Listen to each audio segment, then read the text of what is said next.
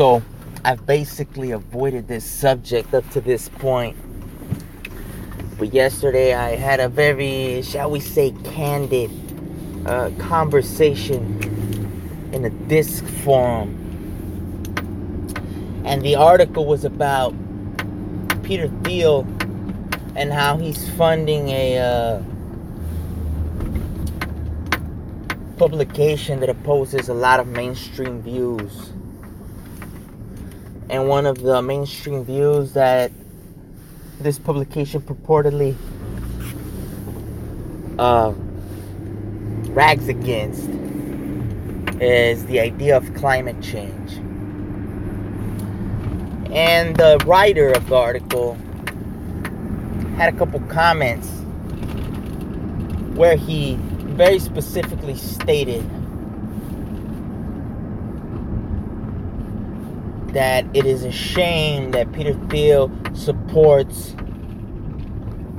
ideas that oppose the quote unquote settled science on evolution and climate change. I had a comment about this very word settled when it comes to science. In my opinion, science could never be called settled. Settled means it will never change.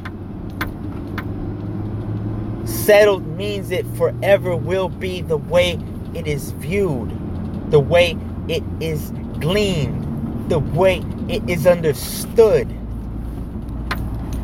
And even if even in the last 50 to 100 years, we know that science is very far from settled.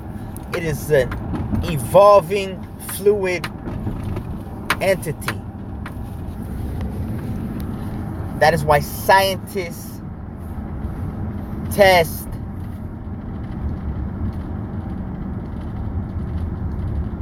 old hypotheses, old theories all the time and expand on them or destroy them. I was attacked, and I don't care about whether I was attacked or not in this comment section. But really, I was just saddened by the fact that climate change is viewed as the holy grail for our future.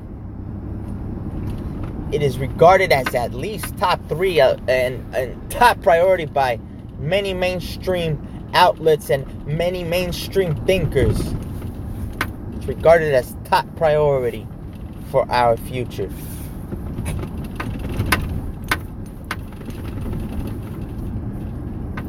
All I ever said was, Are we sure?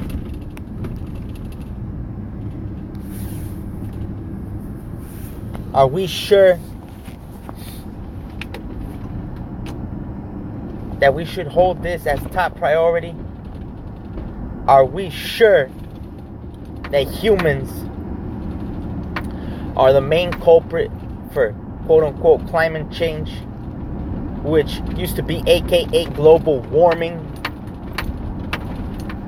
Right? These politicians and so called experts and scientists want to make you believe this is a settled thing. What most of us don't understand is governments are tied at the hip with big corporations and individuals that wield power and money. What we don't understand is that governments and corporations are very smart, are very keen at working together and coming up with ways to tax the people so that they can enrich themselves. Listen, you're worried about your grandchildren, you're worried about the children of the future.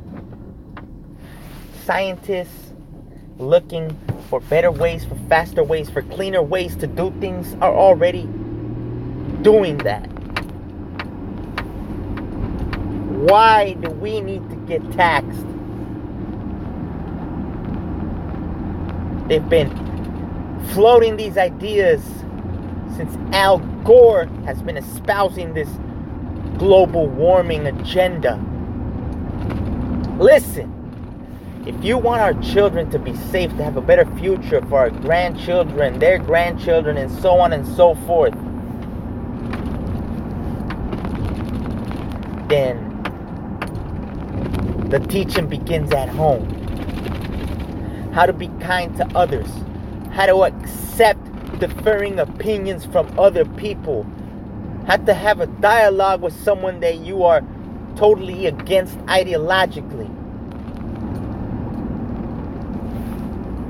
Revamping our educational system, revamping our way that we teach our children to use their time. Going back to a time when labor, craftsmanship, attention to detail was important.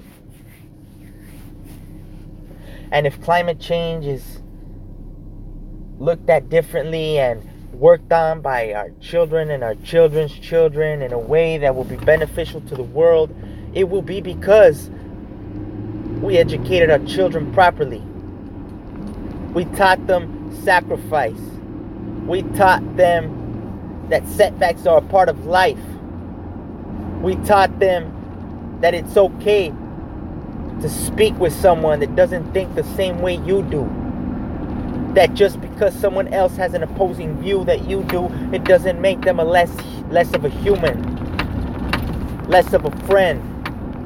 That it all boils down really to the one-on-one contact with other people how you treat other people on a daily basis. Listen, I don't agree with you when it comes to climate change. But we can still take our children to the park. We can still have birthday parties for our children. We can still call upon each other in an emergency. I just crashed, my tire was flattened. I can still feel comfortable looking through my contacts and seeing your name and calling you for help. See, that's gone from our that is gone from our American identity. That neighborly love. And it is by design, folks. It is by design. Divide and conquer divide and conquer is the way of the very, very powerful. See, going back to climate change, I don't want I don't want to get off topic this time because I want to make very clear my position. There are legitimate scientists with PhDs, ex NASA employees, and numerous experts that have run studies that will show you that the numbers are being cooked when it comes to the global warming slash climate change agenda being talked about on a daily basis in public mainstream publications and public mainstream media outlets all the time. Why is this being top priority over atrocities going on in the Middle East that our government, our military is a part of. Why is this the number one priority over the poverty in our cities? Over the homeless situation in our cities across the nation? Why is this being put top priority?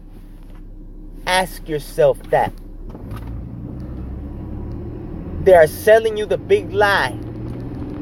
They're selling you the general statement of if you care for the future, if you care for the kids, if you care for the children, they're pulling at your heartstrings so that you put this top priority of mind, top of mind in your brain instead of the real issues of our time. the poverty, the poverty, the poverty around the world, around our cities, the mental instability of a lot of our veterans coming back from the wars that we send them to. This should be top of mind. The education in our school system.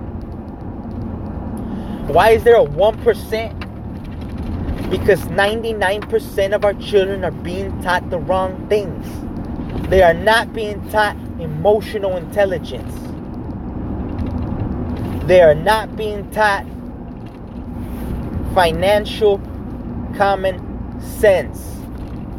They're not being taught how to start companies or how to escalate in the corporate ladder or how to work as a team at work so that you may escalate to another level. At school, you're giving very, you are given a narrow list of options of what you can become. We are not teaching our children to dream. And if we are, we are giving them false ideas, false expectations. We don't tell them that it's not cookie cutter out there. We don't tell them that life is hard. But that's the beauty of life the struggle, the journey from getting from point A to point B. That's the beautiful thing about life. That is life. You see, when you reach the pinnacle, the apex, or your goals, or your dreams, if you're alive, you still keep going. So that's just the moment in time. The journey is what matters most. Our education system, our mass media pollution of the brains of our children. Do not teach our children delayed gratification. And that's why so many of them are depressed. That's why so many of them are committing suicide. We should have our children being held more responsible at home. Hey, you're not going outside. You're not watching TV. You're not going to hop on your tablet, your laptop, your computer unless you clean your room. Unless you pick up after yourself. Unless you put your plates in the sink and pick up the trash that you've caused on the table. Unless you say thank you. Unless you ask please. We need more order, more discipline at home. I'm all for the individual rights of the people. That's what our nation lays its foundation on the individual rights of the people. But we need to teach our children more discipline. We need to hold our children more accountable. Naturally, gradually at their level. It all begins at home, folks.